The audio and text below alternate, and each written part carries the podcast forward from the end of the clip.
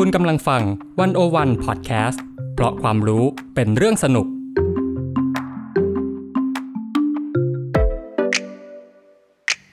One-O-One In Focus เจาะไฮไลท์เด่น เศรษฐกิจสังคมการเมืองทั้งไทยและเทศ โดยกองบรรณาธิการ The One-O-One dot เวิ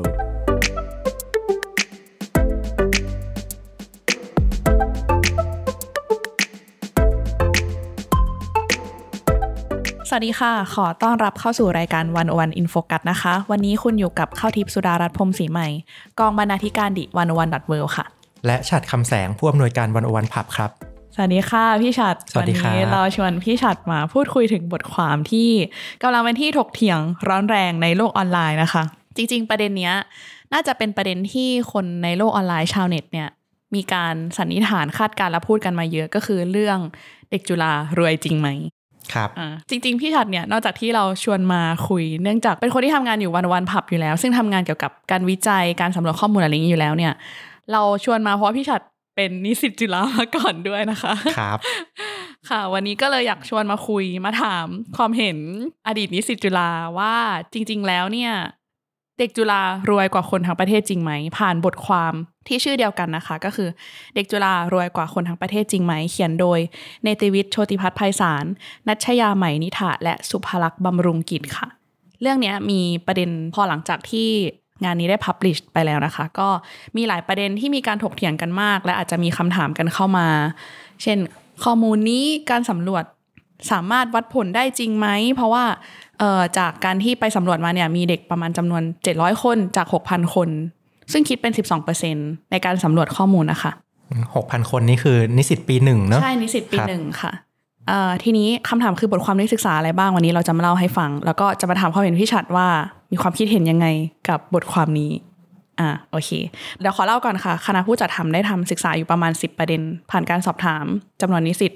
713 คนอย่างที่บอกไปนะคะ ทีนี้ประเด็นแรกมีอะไรบ้าง เรื่องแรกคือโรงเรียนและภูมิภาคค่ะ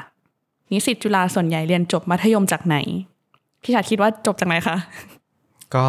น่าจะหลากหลายเนอะเราก็นึกถึงโรงเรียนรัฐที่เป็นโรงเรียนตัวท็อปของประเทศนะครับ อันนี้ก็จะเป็นภาพแรกที่นึกถึง อืมอืมเข้าก็นึกถึงอย่างนั้นเหมือนกัน ผลสำรวจเนี่ยก็บอกอย่างที่พี่ชัดบอกค่ะ คือเด็กจุฬา71.5%มาจากโรงเรียนรัฐบาล อีก 10.83%มาจากโรงเรียนสาธิต ซึ่งคือหลายคนอาจจะเคยคิดเหมือนกันว่า เออนิสิตจุฬาเนี่ยจะเรียนจบจากโรงเรียนแบบ นานาชาติไหมหรือว่าโรงเรียนเอกชนอย่างเงี้ยค่ะ ในงานวิจัยนี้ก็เลยบอกว่าเออจริง ๆ ในผลสำรวจเนี่ยมาจากโรงเรียนรัฐบาลนะ แต่ว่าโรงเรียนรัฐบาลที่มาเนี่ยส่วนใหญ่เป็นโรงเรียนที่แบบมีชื่อเสียงอ่าเป็นโรงเรียนประจำจังหวัดบ้าง เป็นโรงเรียนที่เขาเรียกเป็นยอดนิยม คนหลายคนเข้าไปเรียนที่นั่นครับ top three ที่เขาทำมาเนี่ยก็คือเตรียมอุดมศึกษาเนาะอืมสตรีวิทย์สามเสนนะครับ ก็เป็นโรงเรียนที่มีชื่อเสียงทั้งนั้น ใช่ค่ะ อืมทีนี้ในรายภูมิภาคและจังหวัด นิสิตจุฬาส่วนใหญ่มาจากจังหวัดไหนบ้างอะห้าสิบเปอร์เซ็น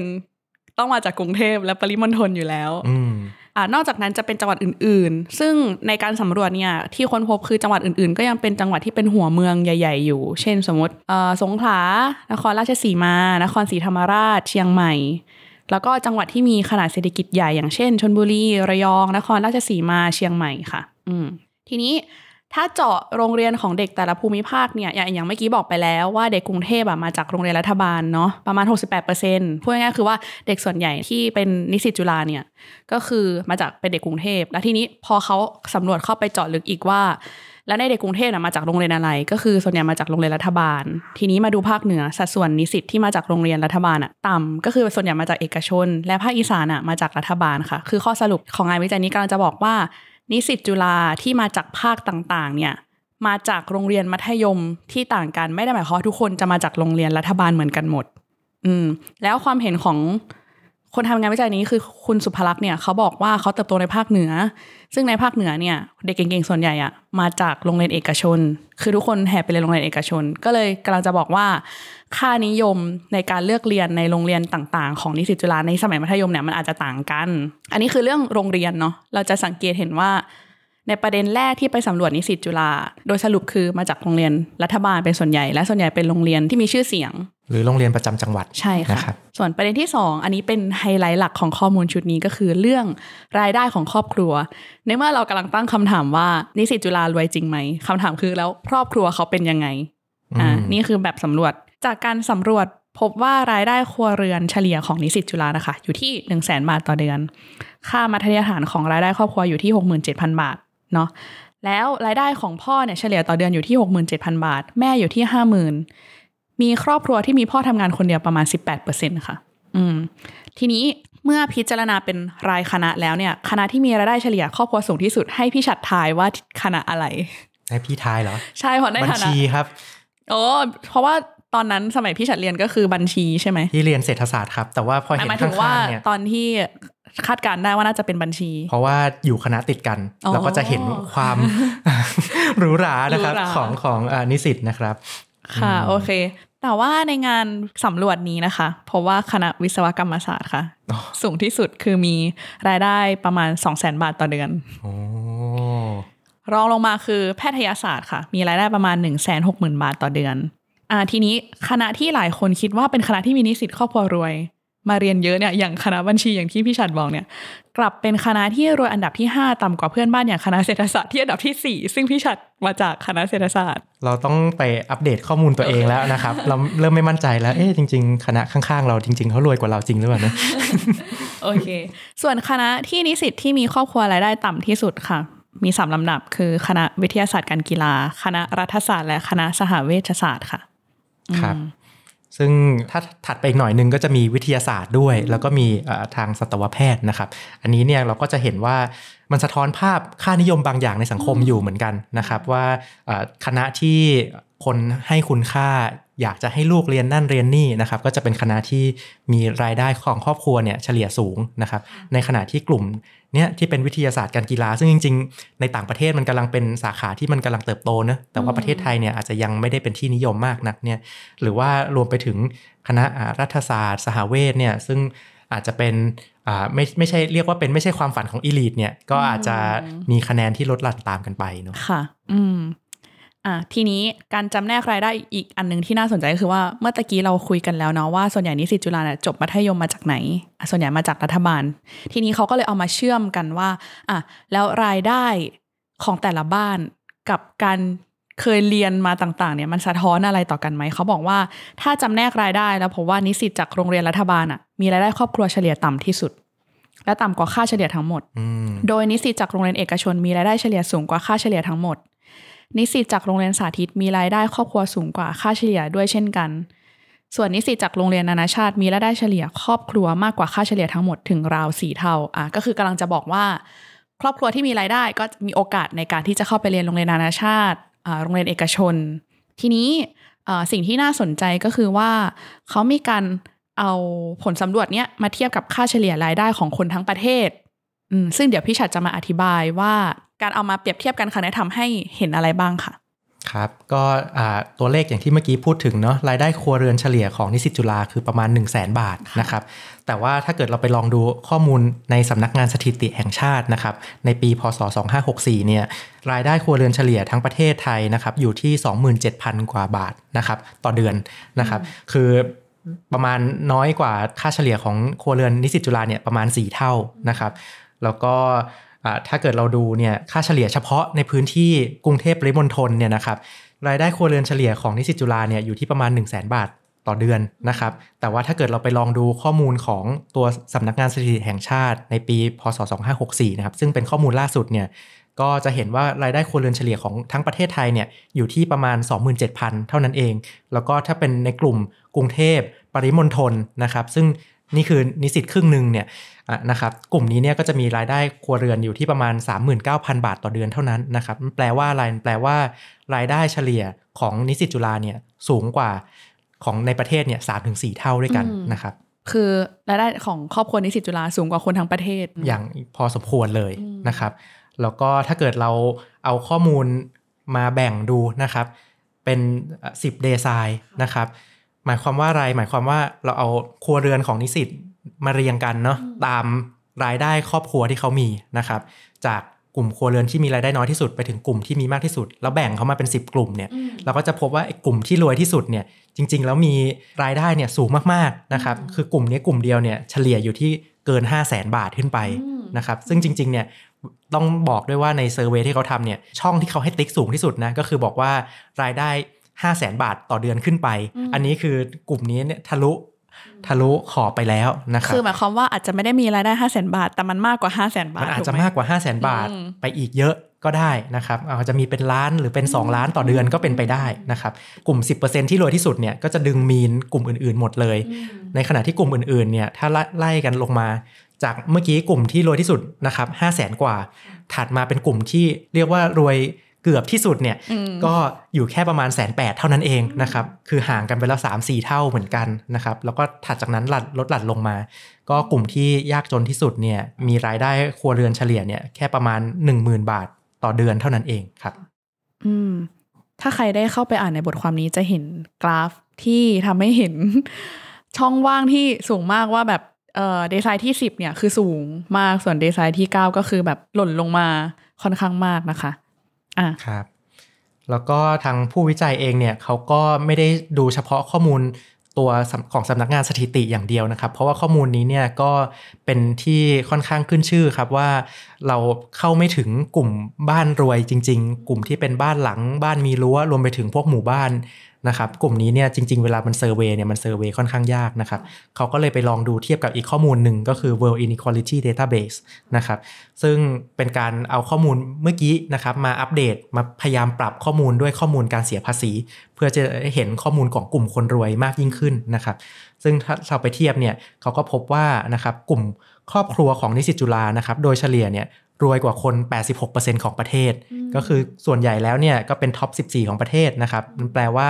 กลุ่มนิสิตจุฬาเนี่ยส่วนใหญ่เนี่ยก็มีครอบครัวที่ร่ำรวย อันนี้ทางผู้เขียนเขาก็สรุปไว้อย่างนี้ครับนอกจากนี้เนี่ยทางผู้เขียนเขาก็ยังดูในเรื่องของความเหลื่อมล้ำของทางรายได้ด้วยนะครับ โดยที่เขาก็ใช้สัมประสิทธิ์จีนี่นะครับ ซึ่งดูว่าคนส่วนน้อยที่ได้เงินเดือนสูงๆ กับคนส่วนใหญ่ที่ได้เงินเดือนไม่มากเนี่ยมันมีสัมประสิทธิ์ในการวัดตัวเลขตัวหนึ่งตรงนี้นะครับ ซึ่งถ้าเลขยิ่งเยอะเนี่ยมันก็คือยิ่งเหลื่อมล้ำมากนะครับ ถ้าสำหรับตัวเลขของประเทศไทยเนี่ยตัวความเหลื่อมล้ำในเชิงรายได้นะครับ ตอนนี้เนี่ยอยู่ที่ประมาณ 0.43 นะครับ แต่ว่าถ้าเกิดมาดูค่าของจุฬาเนี่ยจุฬาตรงนี้มีอยู่ 0.55 นะครับ คือกำลังจะบอกว่าอะไรนะครับกำลังจะบอกว่านอกจากกลุ่มครัวเรือนที่ส่งนิสิตมาเรียนจุฬาเนี่ย จะค่อนข้างเป็นตัวท็อปแล้วเนี่ยมันยังมีความเหลื่อมล้ำในความเหลื่อมล้ำอีกทีหนึ่งก็คือเด็กจุฬาเนี่ยเหลื่อมล้ำยิ่งกว่าความเหลื่อมล้ำในระดับประเทศเข้าไปอีกชั้นหนึ่งครับอืมอันนี้ก็เป็นเรื่องรายได้ซึ่งเป็นไฮไลท์หลักเนาะทีนี้ในเมื่อรายได้ของนิสิตจุฬาของแต่ละบ้านเนี่ยประมาณนี้แล้ว แล้วค่าใช้จ่ายรายเดือนเป็นประเด็นต่อไปที่ทีมวิจัยได้ไปถามนะคะปกติแล้วนิสิตมีค่าใช้จ่ายรายเดือนอยู่เท่าไหร่ ซึ่งผลสำรวจพบว่าในแต่ละเดือนเนี่ยเฉลี่ยอยู่ที่ 7,000 บาท ซึ่งโดยเฉลี่ยได้รับเงินสนับสนุนจากพ่อแม่เดือนละประมาณ 7,000 บาทเหมือนกัน จริงๆ มันคือ 7,940 บาทเป็นค่าเฉลี่ยที่นิสิตจุฬาจะใช้ในแต่ละเดือน แล้วก็ได้รับสนุนจากพ่อแม่ก็น่าจะเกือบเต็มจำนวนเลยเหมือนกันค่ะ คณะที่ใช้เงินรายเดือนมากที่สุดให้พี่ชัดทายค่ะคิดพี่ว่าทายบัญชีได้ไหมเนี่ยอ๋อบัญชีอีกแล้วใช่ไหมแต่เขาบอกว่าจริง ๆ คือ แพทย์และทันตแพทย์ใช้มากที่สุดอืม ซึ่งเขาบอกว่าจริงๆเนี่ยที่ที่เราพูดถึงค่าใช้จ่ายรายเดือนเนี่ยอาจจะรวมถึงค่าใช้จ่ายในการเรียนพิเศษด้วยนะคะ แล้วก็สองคณะที่กล่าวมาเมื่อข้างต้นเนี่ยก็คือเป็นคณะที่มีการเรียนพิเศษมากที่สุดหมายถึงว่าเข้ามหาวิทยาลัยไปแล้ว อยู่ปีหนึ่งแล้วก็ยังมีการเรียนพิเศษอยู่ดีใช่นะครับใช่อันนี้ก็เป็นข้อมูลที่น่าสนใจมากนะครับ ค่ะ ซึ่งมีไหมพี่ฉัดเคยมีเพื่อนที่แบบต้องเรียนยังเรียนพิเศษมีใช่ไหครับ มีครับอืมพวกที่จะเรียนกันใกล้ๆติวสอบแบบเนี้ยนะครับ ก็จะมีเป็นช่วงๆแต่ว่าช่วงเวลาปกติเขาก็ไม่มีการเรียนอะไรกันเท่าไหร่ครับอืม โอเคอันนี้เป็นเรื่องใหม่เหมือนกันนะคะเนี่ยไม่เคยรู้มาก่อน โอเค ประเด็นถัดไปนอกจากเรื่องค่าใช้จ่ายในแต่ละเดือนเนี่ยอยากรู้ว่าผู้ปกครองและนิสิตเองอะ่ะมีถือครองที่ดินเท่าไหร่ มีทรัพย์สินเท่าไหร่คือนอกจากมีเงินแล้วเนี่ย มีที่ดินไหม อันนี้คือข้อมูลที่ทีมวิจัยไปเก็บมา ก็พบว่าผู้ปกครองและตัวนิสิตถือครองที่ดินเฉลี่ยคนละ7ไร่ โดยมี 20.8%ไม่ได้ถือครองที่ดินเลย 16.3%ถือครองที่ดินประมาณ 0 ถึง 1 ไร่ แต่มีถึง 9.7%ถือครองมากกว่า 30 ไร่ขึ้นไปค่ะ งงไหมพูดไปเมื่อกี้ งงไหมไม่งงครับ ไม่งงครับโอเอ่าทีนี้ถ้าเราเอามาเทียบกับการถือครองที่ดินของประชากรไทยล่ะ จะเป็นยังไงก็มีงานวิจัยของดวงมณีลาวกุลนะคะ ที่พบว่ามีประชากรไทยเพียง 24%ที่ถือครองที่ดินเท่านั้น คืองานของอาจารย์ดวงมณีลาวกุลเนี่ย พบว่าประชากรไทยเนี่ย ที่ถือครองที่ดินมีอยู่ประมาณ 24%นะครับ คือคน 65 ล้านคนมี 15 ล้านคนเท่านั้นที่มีโฉนดบางอย่างอยู่ในมือนะครับ ซึ่ง 15 ล้านคนเนี่ยถ้าเราลองคิดดูกลับมาเป็นในเชิงครัวเรือนเนี่ยจริง ๆ ครัวเรือนประเทศไทยมีอยู่ประมาณ 20 ล้านครัวเรือนนะครับ เพราะฉะนั้นเนี่ยอ่าก็อาจจะคิดถึงประมาณตัวเลข 60-70%อย่างเงี้ยสำหรับต่อต่อครัวเรือนอาจจะเป็นไปได้นะครับในขณะที่กลุ่มนิสิตจุฬาเนี่ยกำลังถือครองที่ดินอยู่ ตรงเนี้ยเขาบอกว่ามีอยู่ 79%นะครับ ซึ่งก็น่าจะเยอะกว่าอ่ากลุ่มคนโดยเฉลี่ยของประเทศไทยอยู่พอสมควรครับ ก็นอกจากนี้เนี่ยก็ยังมีการมาดูนะครับว่าคนแต่ละกลุ่มของไทยเนี่ยถือครองที่ดินมากน้อยขนาดไหน ก็ถ้าเกิดเราลองแบ่งประชากรออกเป็น 5 กลุ่มนะครับ แล้วเราก็จะพบว่ากลุ่ม 20%บนสุดของประเทศไทยเนี่ยถือครองที่ดินมากที่สุดนะครับ อยู่ที่ 23 ไร่ 3 งานนะครับ แต่ว่าถ้าในครอบครัวนิสิตจุฬาเนี่ยก็ จะถือครองที่ดิน ก็นอกจากนี้นะครับก็ยังเห็นว่านะครับนิสิตจุฬานะครับก็มีค่าเฉลี่ยในการถือที่ดินอยู่เนี่ยประมาณ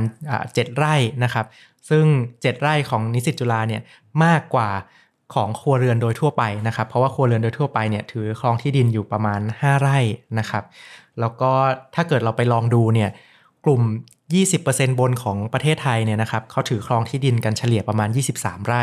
แต่ว่าถ้า 20%ถัดมานะครับก็คือกลุ่มที่ถือครองที่ดินรองลงมาเนี่ยถือครองที่ดินอยู่ประมาณ 4 ไร่กว่าๆนะครับนั่นหมายความว่าจริง ๆ แล้วเนี่ยนิสิตจุฬาที่เข้าไปเนี่ยก็ถือว่าอยู่กลุ่มค่อนข้างบนนะครับอาจจะมีมีที่ดินเนี่ยมากกว่าคน 80%ของของประเทศไทยไปแล้วนะครับค่ะ นอกจากที่ดินแล้วก็เรามาดูทรัพย์สินอื่น ๆ อีกค่ะ อย่างเช่น รถยนต์ น่าจะเป็นปัจจัยสำคัญเหมือนกัน ที่ช่วยวัดจำนวนรายได้ของครอบครัวต่างๆ ของนิสิตด้วยนะคะ ซึ่งเอ่อจากการสำรวจเนี่ยพบว่าโดยเฉลี่ยเนี่ยครอบครัวนิสิตจุฬามีรถประมาณ 2.3 คันค่ะ ซึ่งมีแค่ประมาณ 6%เท่านั้นที่ไม่มีรถยนต์เลย คือพูดได้ว่าส่วนมากครอบครัวนิสิตจุฬาเนี่ย37%ครอบครองรถยนต์ประมาณ 2 คันค่ะ ถือเป็นเรื่องปกติไหมคะพี่ชัน บ้านหนึ่งมีรถสองคันก็พ่อทำงานที่หนึ่งแม่ทำงานอีกที่หนึ่งใช่ไหมครับโอเคก็อาจจะเป็นไปได้อยู่นะครับโอเคค่ะอะ ประเด็นต่อไปที่ทีมวิจัยสำรวจนะคะ ก็คือ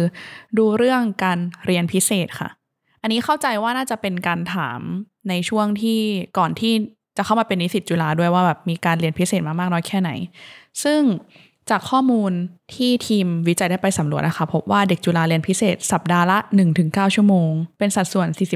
49.5%เรียนมากกว่า 10 ชั่วโมง ต่อสัปดาห์คิดเป็นประมาณ 38.3% เคยแค่เข้าไปทดลองเรียนประมาณ 4%ค่ะ ดังนั้นพูดได้เลยว่าส่วนใหญ่คือเรียนพิเศษมา เพราะว่ามีแค่ประมาณ 7.7%เท่านั้นที่ไม่เคยเรียนพิเศษเลยคำถามคือว่านิสิตคณะที่เรียนพิเศษก่อนเข้ามหาลัยมากที่สุดคือใครคะพี่ชัดอยากรู้ไหมหรือโอ้อากเฉลยทาพี่เลยดีกว่าครับอะทันตแพทย์ค่ะ เรียนมากที่สุด อืมคือเหมือนกับว่าจากกลุ่มตัวอย่างที่ที่สอบถามมาเนี่ย น่าจะเรียนพิเศษมากกว่าสิบชั่วโมง ลองลงมาคือคณะแพทยศาสตร์ ค่ะ ทีนี้มีประมาณสองคณะที่ไม่ไม่ใช่สองคณะค่ะ คือมีคณะที่แบบไม่ได้ผ่านสัดส่วนการเรียนพิเศษเลยก็คือสำนักวิชาทรัพยากรการเกษตรลำดับถัดมาคือวิทยาศาสตร์การกีฬา ซึ่งก็มีการตั้งข้อสังเกตว่าโอเคเอ่อคณะของวิทย์กีฬาเนี่ยอาจเป็นเพราะว่ามีวิธีการรับเข้าจากทักษะและผลงานทางการกีฬามากกว่าคณะอื่น ก็เลยทำให้ไม่มีคนที่เรียนพิเศษ ทีนี้เราก็ปฏิเสธไม่ได้แล้วแหละว่า การที่จะเข้ามาหาวิทยาลัยโดยเฉพาะจุฬาเนี่ยมันก็ต้องมีการเรียนพิเศษเนาะเพราะว่าจากผลสำรวจเนี่ยโดยส่วนใหญ่เนี่ยเรียนพิเศษเราก็จะมาดูว่าค่าใช้จ่ายในการเรียนพิเศษสำหรับนิสิตจุฬาเนี่ยประมาณเท่าไหร่เขาบอกว่าโดยเฉลี่ยเนี่ยค่าใช้จ่ายต่อเดือนต่ำกว่า 2,500 บาท ประมาณ 32.3%คือโดยส่วนใหญ่จ่ายต่ำกว่า 2,500 บาทค่ะ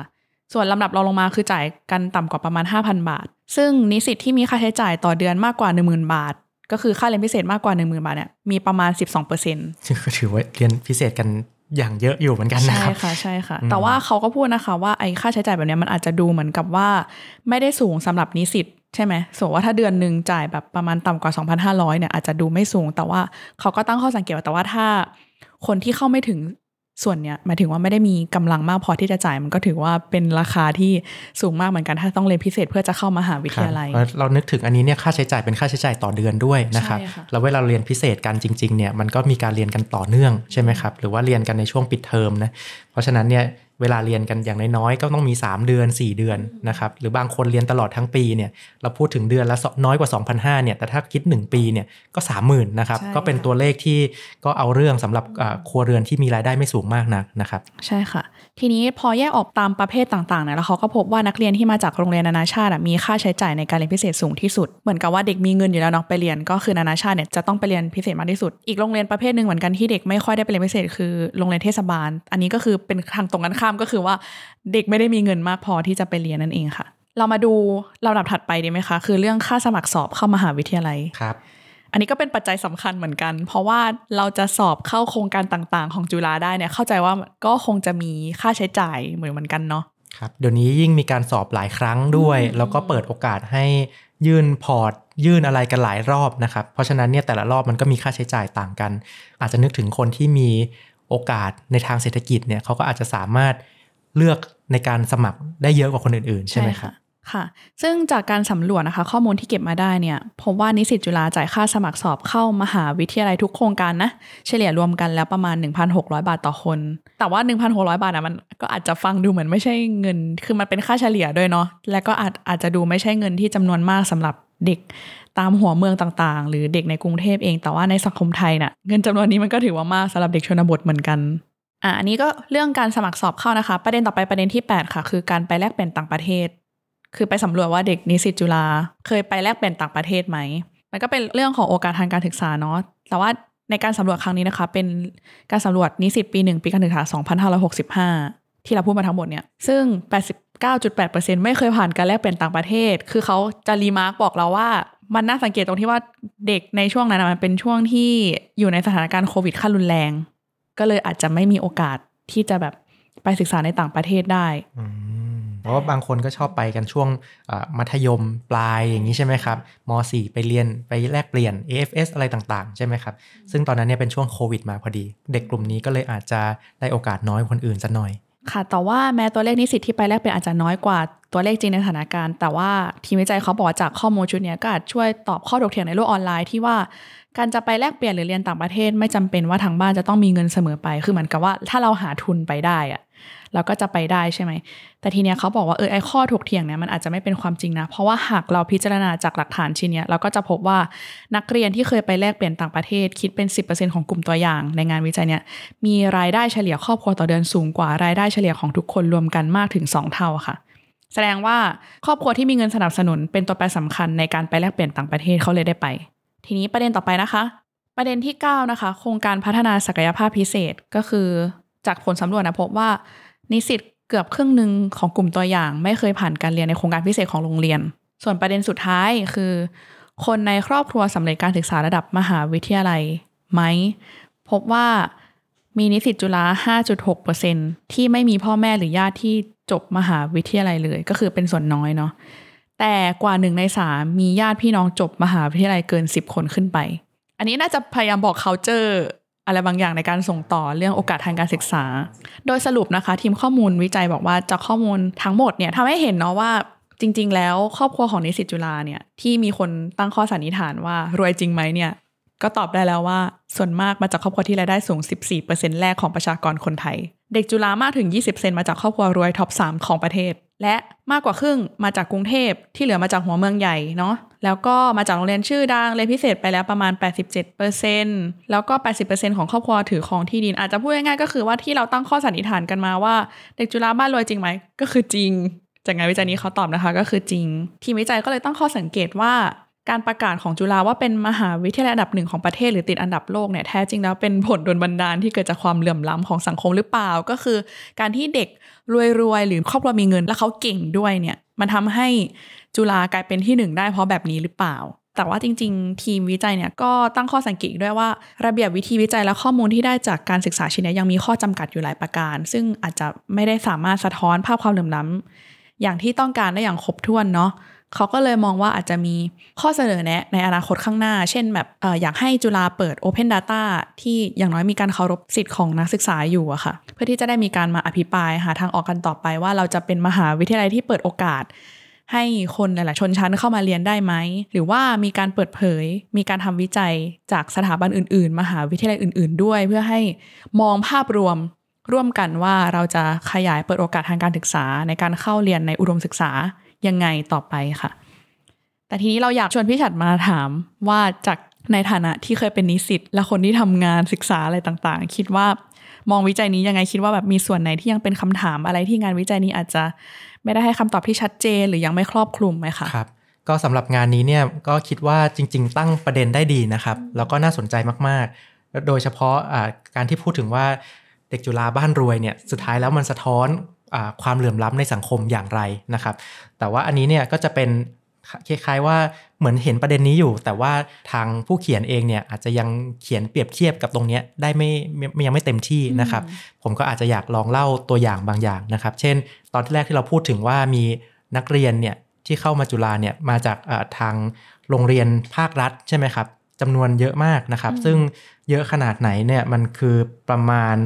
7-80%นะครับ แต่ในขณะเดียวกันเนี่ยถ้าเกิดเราลองกลับไปดูนักเรียนที่อยู่ในชั้นมัธยมของประเทศไทยนะครับ จริง ๆ แล้วเนี่ยเด็กที่จบมัธยมของไทยเนี่ยประมาณ 80%เหมือนกันที่จบจากโรงเรียนรัฐนะครับแล้วก็มีจากเอกชน 20นะครับเพราะฉะนั้นเนี่ยเวลาเราพูดถึงแบบนี้เนี่ยข้อมูลความเหลื่อมล้ำเนี่ยมันอาจจะไม่ได้รุนแรงขนาดที่จะรู้สึกว่าเอ้ยโรงเรียนรัฐที่มีชื่อเสียงเนี่ยทำให้เด็กเข้ามาตรงนี้เยอะเป็นพิเศษ แต่ว่าจริง ๆ แล้วเนี่ย เด็กจำนวนมากเนี่ยเขามีเจอความเหลื่อมล้ำกันมาตั้งแต่เด็กแล้วนะครับ แล้วก็เราคิดถึงอีกมุมนึงก็คือเรื่องของการที่เด็กตกหล่นไปจากการศึกษาใช่ไหมครับ จากตอนแรกๆนะครับ รุ่นของเด็กพวกนี้เนี่ยมีประมาณกัน8 0 0 0 0 9 0 0 0คนนะครับเรียนจบประถมกันมานะครับแต่พอจบมัธยมจริงๆเนี่ยอาจจะเหลือสัก6 0 0 0 0 0คน พอเข้ามาหาลัยได้จริง ๆ อาจจะมีสักประมาณ 5 0 0 0 0 0คนนะครับไอ้สิ่งเหล่านี้เนี่ยมันก็เป็นตัวตัวเลขบางอย่างที่มันบอกว่าเฮ้ยสุดท้ายแล้วเนี่ยมันไม่ได้เพิ่งมารวยเอาตอนนี้หรอก แต่มันรวยตั้งแต่คนที่เรียนจบมัธยมได้เนี่ยจริง ๆ ก็คือว่ารวยกว่าคนอื่นๆ มาพอสมควรแล้ว แล้วพอได้มาเข้ามาหาลัยยิ่งมามหาลัยที่มีการแข่งขันสูง ซึ่งการแข่งขันสูงเนี่ยก็ต้องมาด้วยความสามารถ แต่ว่าความสามารถเนี่ยไม่ได้มาลอยๆ ความสามารถมันมาได้ด้วยการใช้ทรัพยากรบางอย่างลงไปเนี่ยมันก็ทำให้มันยังมีความเห็นภาพความเหลื่อมล้ำได้ชัดเจนนะครับคืออันนี้ก็นึกถึงอันนึงครับก็คือในเรื่องของ tyranny of merit นะซึ่งก็เป็นหนังสือดังในต่างประเทศนะครับที่เราพูดกันถึงว่าเวลาเราให้ผลตอบแทนตามความสามารถเนี่ย มันก็อาจจะมีปัญหาอยู่เหมือนกันนะครับเราอาจจะรู้สึกว่าเฮ้ยให้ผลตอบแทนตามความสามารถก็ดูแฟร์ดี คนไหนเก่งก็ควรจะได้ไปนะครับ แต่ว่าความสามารถนี้เนี่ยมันไม่ได้มาแบบเป็นเรื่องของการสุ่ม หรือเป็นเรื่องของการพยายามของคนเพียงอย่างเดียวนะครับ แต่ว่ามันเป็นเรื่องว่าถ้าเกิดสังคมมันเหลื่อมล้ำอยู่แล้ว มันก็มีโอกาสในการส่งต่อความสามารถแบบนี้เนี่ยต่อไปได้อีกนะครับ อันนี้ก็จะเป็นเรื่องที่ถ้าเกิดมีคนเอามาทำต่อเนาะ นอกจากเอาเห็นข้อมูลจุฬาแล้ว เห็นข้อมูลมหาวิทยาลัยอื่น ๆ เห็นข้อมูลย้อนกลับไปตั้งแต่ระดับมัธยมประถม แล้วก็เห็นข้อมูลของระดับประเทศด้วยเนี่ยมันก็น่าจะสามารถตอบโจทย์ให้เราเห็นได้ชัดมากขึ้นนะครับ ว่าความเหลื่อมล้ำของไทยเนี่ยมันมาจากทางไหนอย่างไรนะครับ แล้วก็ที่สำคัญที่สุดเลยก็คือ การศึกษาเนี่ยซึ่งแต่ก่อนเรานึกว่าจะเป็นเรื่องของการช่วยลดความเหลื่อมล้ำให้กับสังคมเนี่ยสุดท้ายแล้วมันกลายเป็น แหล่งบ่มเพาะความเหลื่อมล้ำในยุคต่อไปหรือเปล่าอืมอืมแอบแอบแอบบอกนิดนึงว่าจริง ๆ ทีมทำวิจัยนี้คือเนติวิทย์เนี่ยได้แรงบันดาลใจจากหนังสือเผด็จการความคู่ควรคือ tyranny of merit อย่างที่พี่ชัดบอกเหมือนกันใช่ค่ะ แล้วคิดว่ามีประเด็นอื่น ๆ ที่คือถ้าเราจะอ่านบทความเนี้ยเราจะต้องตระหนักรู้ในอะไรไหมคะว่าเออในงานวิจัยนี้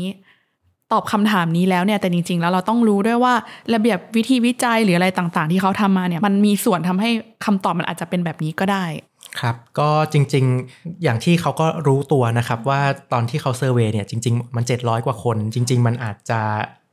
ยังไม่ได้สูงมากนะครับ คือ 700 คนเนี่ยสามารถสรุปในภาพรวมในโดยเฉลี่ยของนิสิตปีหนึ่งเนี่ยอาจจะพอได้นะครับ แต่ว่าจุดที่เริ่มลงไปคุยกันในรายคณะ แล้วก็พูดถึงเรียนพิเศษอะไรต่างๆ ใช่ไหมครับ อันตรงนี้เนี่ยก็อาจจะต้องมีข้อระวังนิดนึง เพราะว่าจุฬามีประมาณ 20 คณะเราคิดถึงว่าเฉลี่ยออกมาเนี่ยสำรวจออกมาได้แต่ละคณะเนี่ยมีคนอยู่ 20-30 คนนะครับเพราะฉะนั้นเนี่ย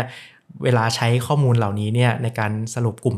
ย่อยๆ แล้วบอกว่าเออ20คน 30 คนนี้เป็นตัวแทนของแต่ละคณะเนี่ยอันนี้ก็อาจจะมีปัญหานะครับ เพราะฉะนั้นเนี่ยก็คิดถึงว่าในอนาคตต่อไป การทำไอ Open Data อย่างที่พูดถึงเนี่ยให้จุฬาเปิดเผยข้อมูลเซอร์เวยแล้วก็เปิดเผยข้อมูลออกมาทั้งหมด โดยที่ลบข้อมูลความเป็นส่วนตัวออกไปเนี่ย อันเนี้ยก็จะเป็นตัวที่จะทำให้งานเนี่ยมันแข็งแกร่งขึ้นมาได้มาก ๆ ครับ ค่ะ อืมนึกภาพว่าถ้าเราบอกว่าเอ่อเมื่อกี้เขาบอกว่าไม่ใช่บัญชีที่รวยที่สุดใช่ไหมครับ อืมดังนั้นก็เราอาจจะพูดอย่างนั้นไม่ได้เนาะที่ แล้วก็อีกมิติหนึ่งเนี่ยก็คือว่านอกจากคณะที่มี 20 คณะแล้วใช่ไหมครับ เรายังมี หลาย ๆ ภาคด้วยมีภาคภาคภาษาไทย ภาคอินเตอร์นะครับ วิศวะก็มีวิศวะภาคไทย ค่าเรียน 20,000 30,000 แล้วก็มีวิศวะอินเตอร์ที่ค่าเรียนอาจจะเฉียดเฉียดแสน อย่างเงี้ยเป็นต้นนะครับ เหมือนกันกับคณะเศรษฐศาสตร์ของผมนะครับ ก็คล้าย ๆ กันนะครับค่ะก็ค่าเรียน 20,000 ถ้าภาคไทย ถ้าภาคอินเตอร์ก็ 8 9 0 0 0 0นะครับ สิ่งเหล่านี้เนี่ยมันก็อาจจะถ้ามันทำให้เห็น ทั้งภาคไทยทั้งอินเตอร์ แล้วก็ทำข้อมูลแยกออกมาได้อีกเนี่ยมันก็อาจจะทำให้เห็นได้ได้ชัดมากยิ่งขึ้นครับค่ะ อืมค่ะ อันนี้ก็เป็นภาพรวมทั้งหมดเนาะแล้วในฐานะที่เคยเป็นนิสิตจุฬานี่คิดว่าประสบการณ์ที่เราเจอมีส่วนคล้ายกับงานวิจัยนี้ไหมคะ ผมอาจจะเจอคนที่ไม่ได้เป็นกลุ่มขนาดนี้เนอะก็จริง ๆ มีเพื่อนที่ค่อนข้างหลากหลายครับ ตั้งแต่กลุ่มที่ต้องไปกลับไปกินข้าวที่หอใน จนเอ่อต้องทำงานพิเศษนะครับ จนไปถึงกลุ่มที่แบบว่าอะมีรถขับมาเรียนอะไรแบบเนี้ยครับ ก็จะมีเห็นภาพความหลากหลายค่อนข้างเยอะครับ ค่ะโอเคค่ะ แต่ว่าตอนที่งานนี้พับลิชไปแล้วเนี่ยมีหลายคนเหมือนกันที่แชร์งานนะแอบไปอ่านหลายคนเลยแชร์บอกว่า เราน่าจะไม่ใช่ คนในในเปอร์เซ็นที่รวยน่าจะเป็นคนนอกเปอร์เซ็นต์นั้น หลายคนแชร์เยอะมาก หรือบางคนก็พูดว่ารวยจริงหรอไม่รวยหรอกแล้วก็มีคนมาโต้แย้งว่า หรือคุณอยู่ในสังคมที่คนรวยรายล้อมจนรู้สึกว่าตัวเอง